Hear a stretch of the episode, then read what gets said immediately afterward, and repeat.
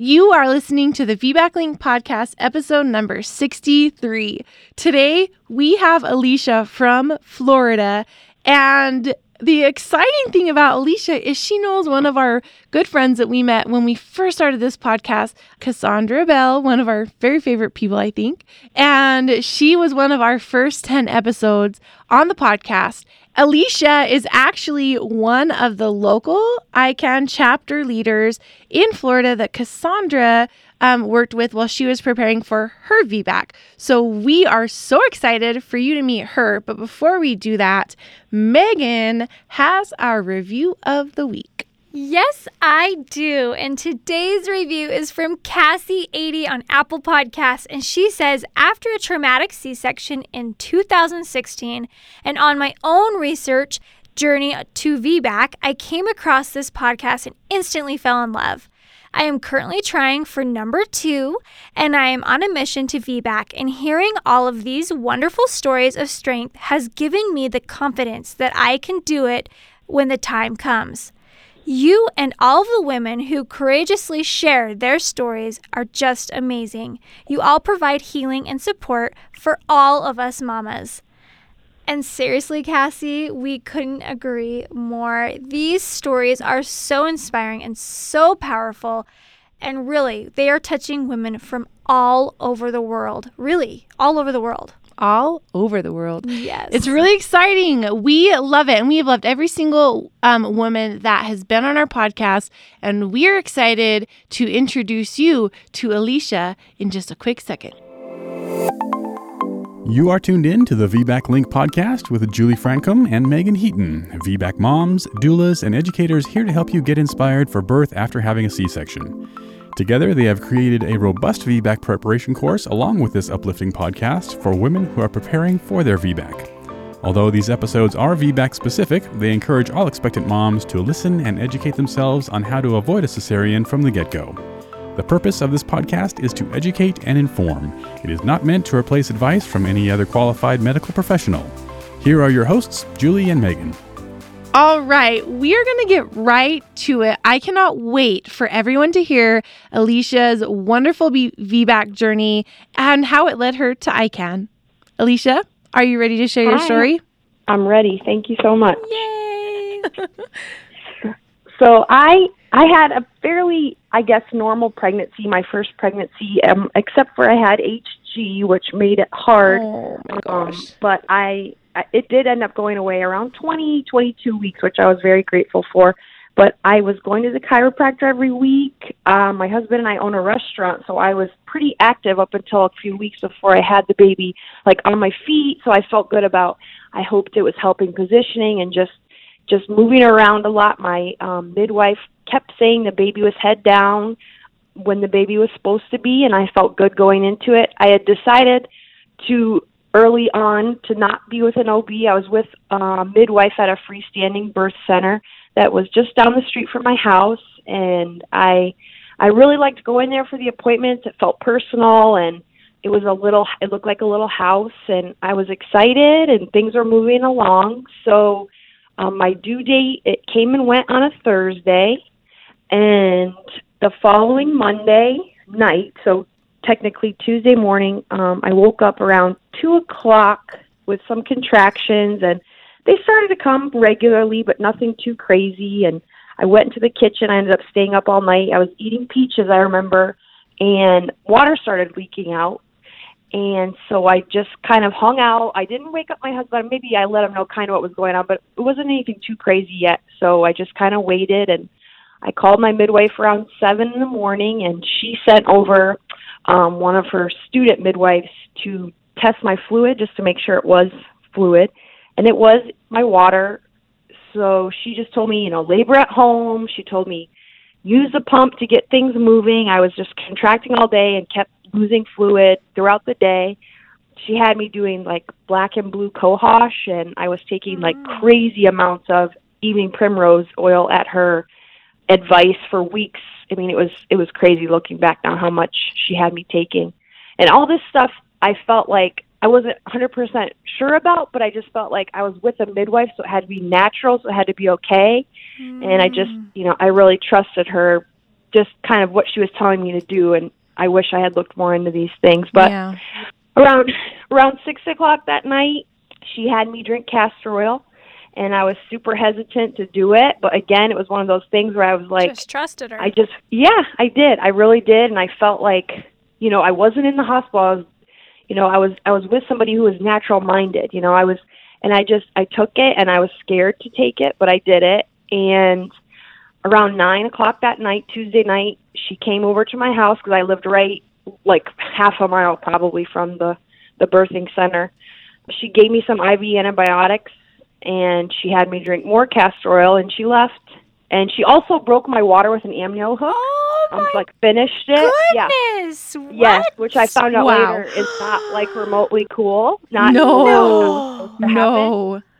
So at this point, after the the finish, you know, like breaking the rest of my water and the more ounces of castor oil, like this, it went crazy. I was vomiting, diarrhea at the same time for hours and hours. I was having back labor like you don't. I mean, I, I, Megan, I listened to your story, so I know you you had some. Yes, I called it, it even was- butt labor because it, Butt was labor. it. Like, it like radiated It- down to my butt. Yeah. It's, Yeah. It's crazy. And it was like, especially it being my first baby, I didn't know if that was normal kind of where I was feeling it. Yeah. But I was, I was hallucinating. I mean, it was, it was really Oh. bad. It was just Oh, through the whole, you know, through the whole night. Yeah. And then Wednesday morning was just kind of more the same, but it kept kind of stopping and starting, you know, a little bit. Like I would get a break, but when I was on, it was just nuts. And then the vomiting and the diarrhea just made it so much worse, all of it. I think I was like maybe two and a half centimeters at this point. Wednesday morning, the back labor was still crazy. She told me that she would give me like the day to labor more and see what happened. And then at three o'clock, we went to the birth center to get checked. There was just no progression, and she said we had to transfer. So oh, I went home and- my heavens. Yeah. I went home and packed a bag because I didn't have a bag. I mean, I had a bag to go to the birth center, but nothing like a hospital bag. You know, we were supposed to come home in four hours was what was in my plan. You know what I mean? What, what she had told me to expect after I had the baby, if everything Right. you know was fine, which I had assumed it would be. So we ran home and and checked a bag, and we got to the hospital about five thirty, which is also maybe half a mile in the other direction from my house, so it was really close. And in the um triage, we had to sign a form about photos at the hospital. They don't allow any type of photos or video during the birth. And I was just devastated. That was like that I remember that being a real turning point for me from just realizing this is going to be nothing like I thought. We had bought a new video camera, a new still camera. I had these visions of like, you know, movie black and white set to music and, you know, pictures and I just I was devastated that Mm. that we it, we couldn't get anything. You know, we I knew that that that wasn't going to happen. So I got into my room about I think about six or six thirty. It was pretty quick. They immediately hooked me up to pitocin, and I was just having horrible contractions from that, and then the back labor too at the same time. And I remember like they had I had I was on like internal monitors, and I remember the nurses at some point being like, you know, your contractions are so strong. I can't believe nothing's happening. And I'm like, yeah, you know, me neither. And it was just, it was just, it was really hard, and it was long, and I was tired already, and it was just because this was this was Wednesday evening at this point. So around 12:30 in the morning, that would be Thursday morning. I they convinced me to get an epidural. They're like, you just have to rest at some point. I'd been up since Monday, and I, I had it by around 1:30, and I fell asleep. I remember. I think they said before I fell asleep I was like a four, maybe. That's remember what what they told me. They woke me up at about 5 a.m. to check me. They said I was five, maybe five and a half. They said, and I they said her head was starting to swell, and it was just we had to go in for the cesarean. And I just I lost it, and I it was just awful. And it was like one other thing that really bugged me was when I felt like when I told my story and I told people I only got to a five, that it sounded like I wasn't in labor and they really had no idea like what I had been through for three days, you know? I mean the Yeah. back labor was just you know, it wasn't that I was it was you know, I was laboring for sure. I just wasn't dilating, you know, between the Mhm. Pitocin and the back labor and Well, your Um, body so- was kind of hit like a freight train.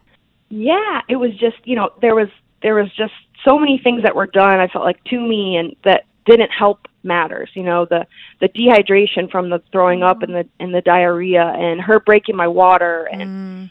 you know, it was just it was this one bad thing after the other. But we went to the OR. I just remember it was freezing and I was just shaking uncontrollably and crying. They had tied my arms down and I just remember like this doctor who I had only met a couple hours earlier and they were talking about football and golf and you know, like no one talked to me the whole time and I mm-hmm. remember and this is something that still bugs me, but my husband asked to stand up early because he was just like super into it and interested and wanted to see what was going on. I just remember I couldn't like vocal. I didn't. It didn't.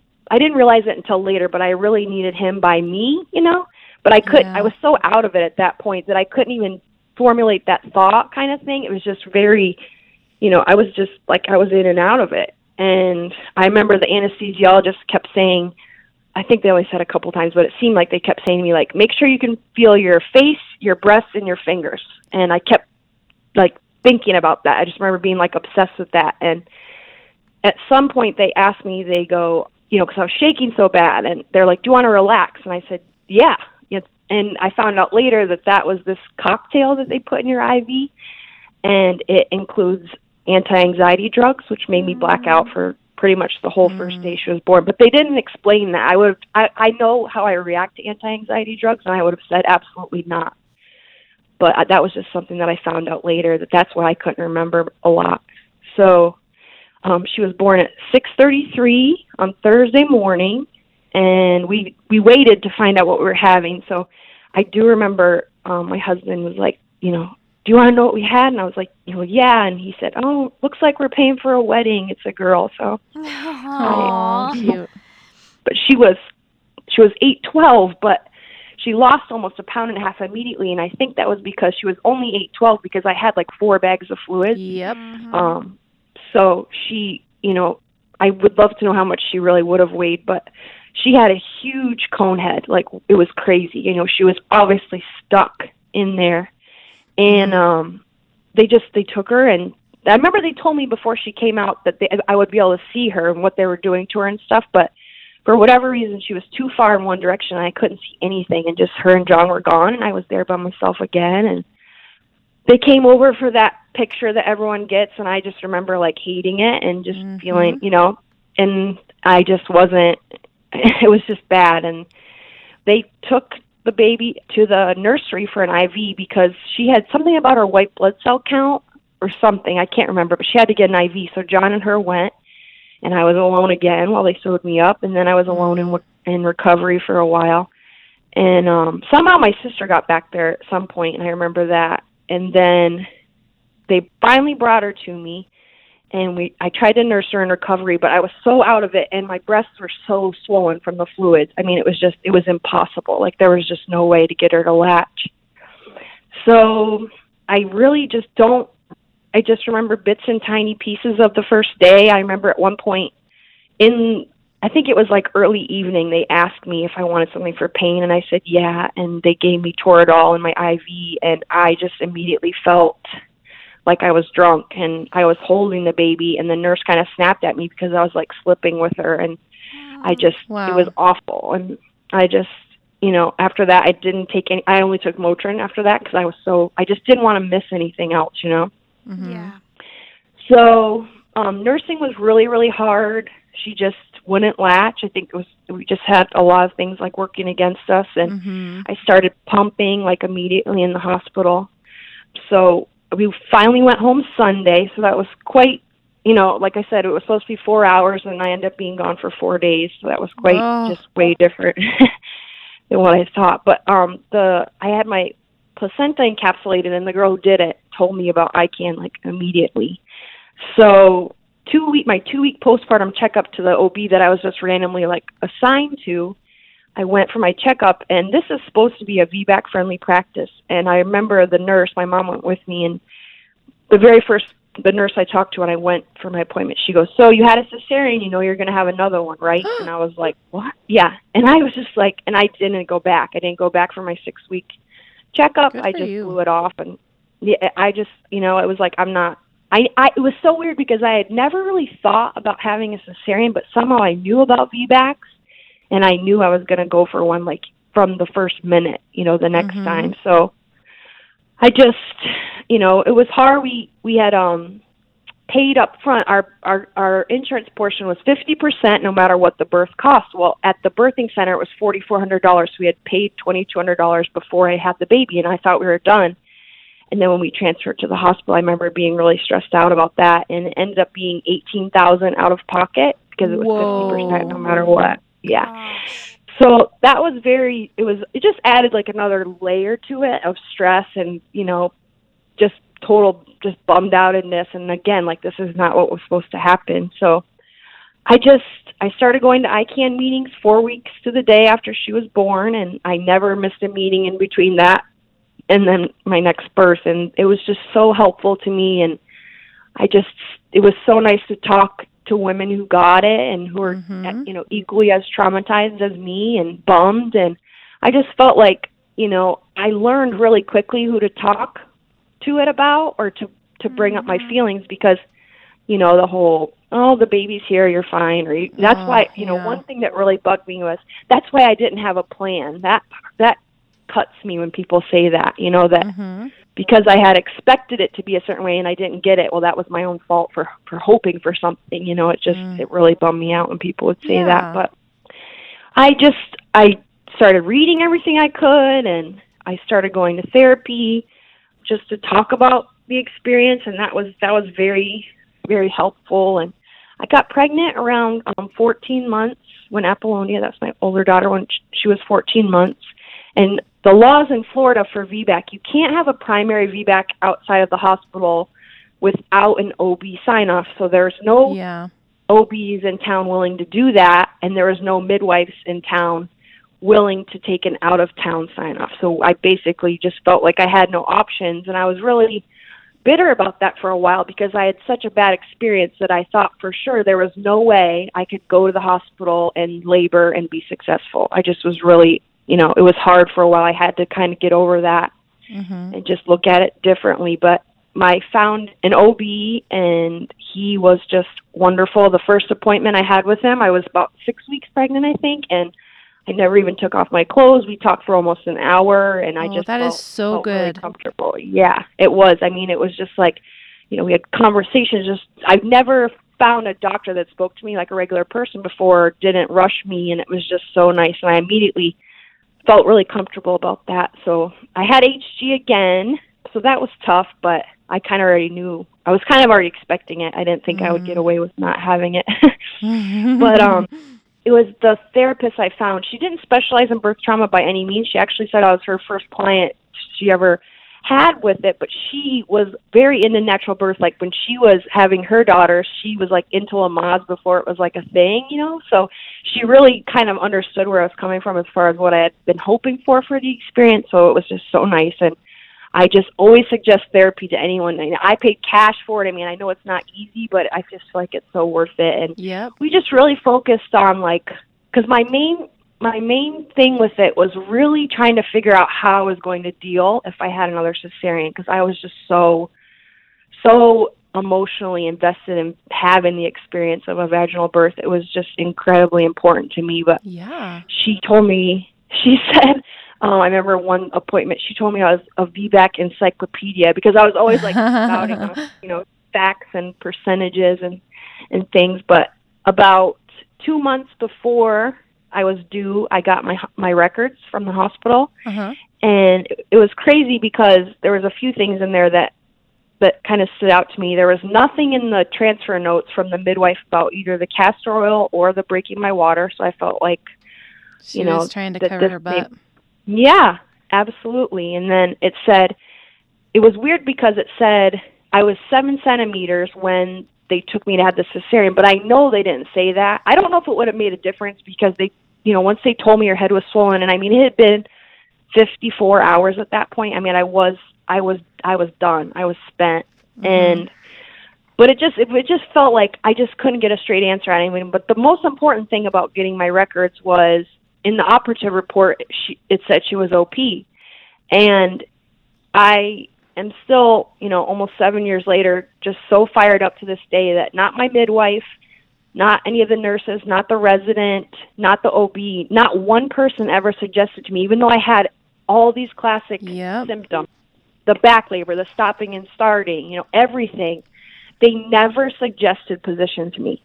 And not only did they not suggest it, but like I said, things were done that that made it worse, you know, Yeah. putting me on the Pitocin, breaking my water, the dehydration, you know.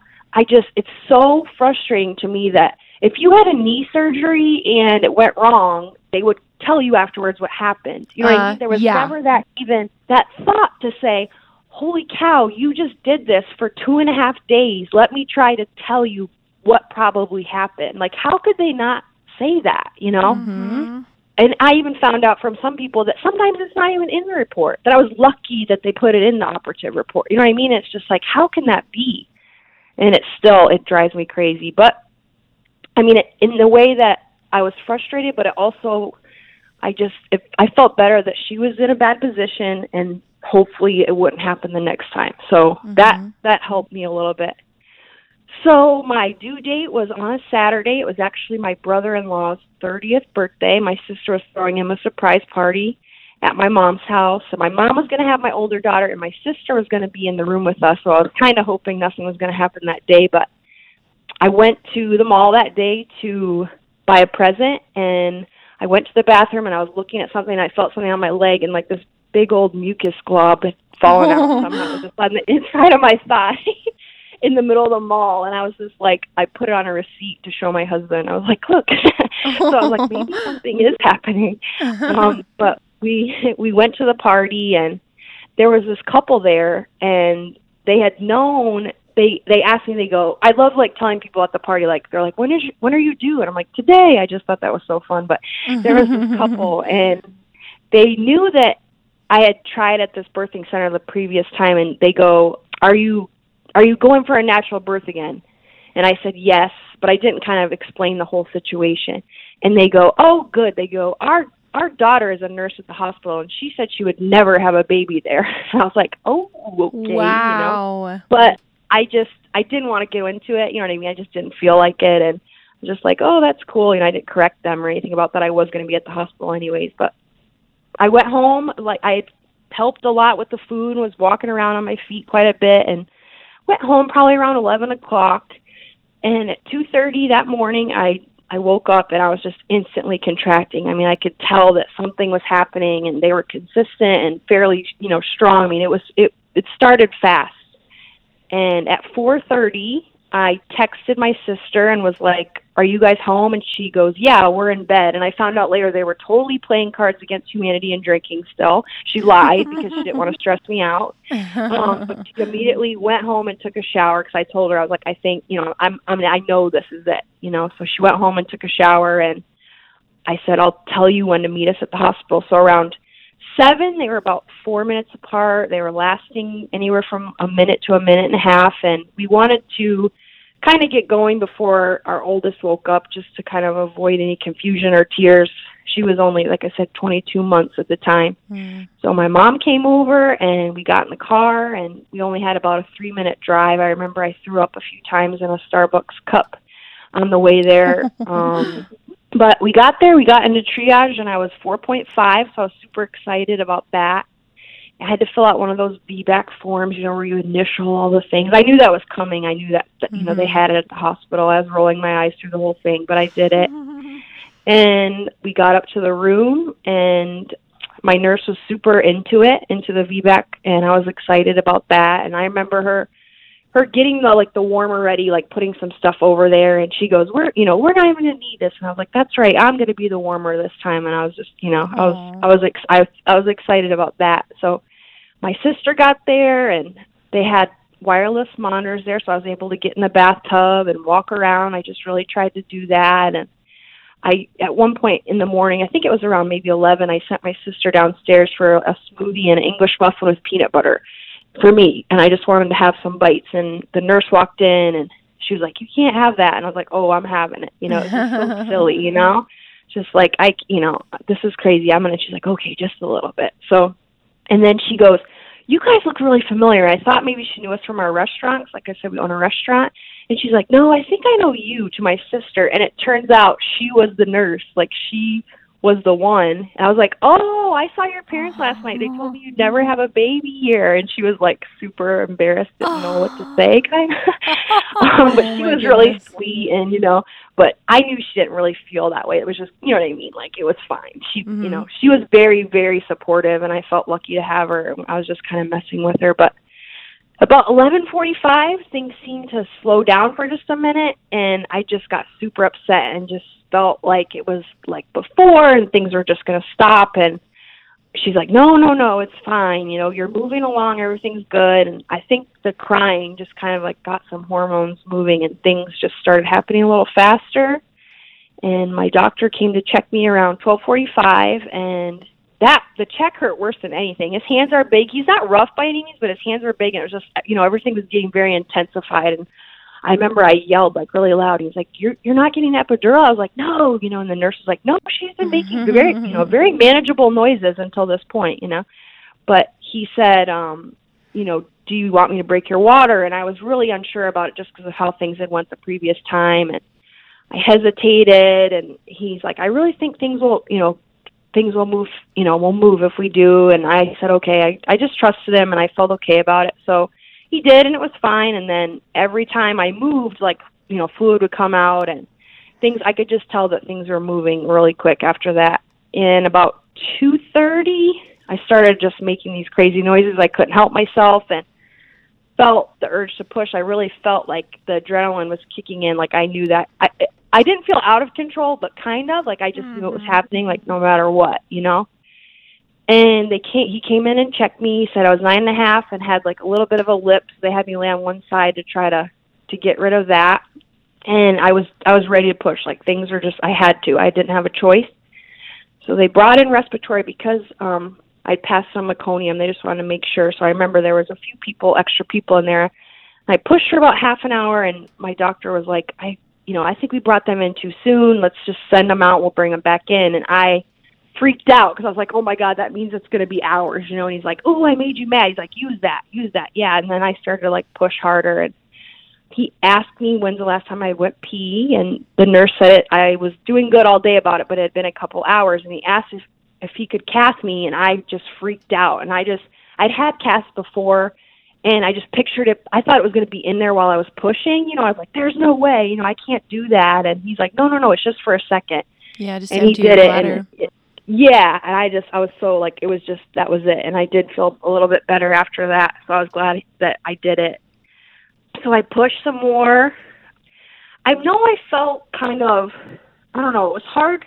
I didn't feel like I was giving it my all. Like I felt like I couldn't. I don't know. I just I don't- I was I'm I was only in labor for 13 hours total, but I was just I was tired and I I remember thinking to myself like I'm not I'm not doing everything I can and my doctor said, you know, she's coming down and back up again or he didn't say she cuz we didn't know we were having the baby's coming down, you know, going back up. We really it's time to to get the baby out. You know, can we use the vacuum? And I was nervous about it, but I just was like, yes, just do, just do it. I just wanted the baby out at that point, and I didn't feel like the baby crown. I didn't feel like a ring of fire or anything. The baby's head came out, and then it just like it went crazy, and the nurse and the doctor were yelling, "Shoulders, shoulders! We need help!" and everyone was pushing on me, and I remember just thinking they were going to give me a cesarean right in the room or an episiotomy, and I just kind of I was scared. I was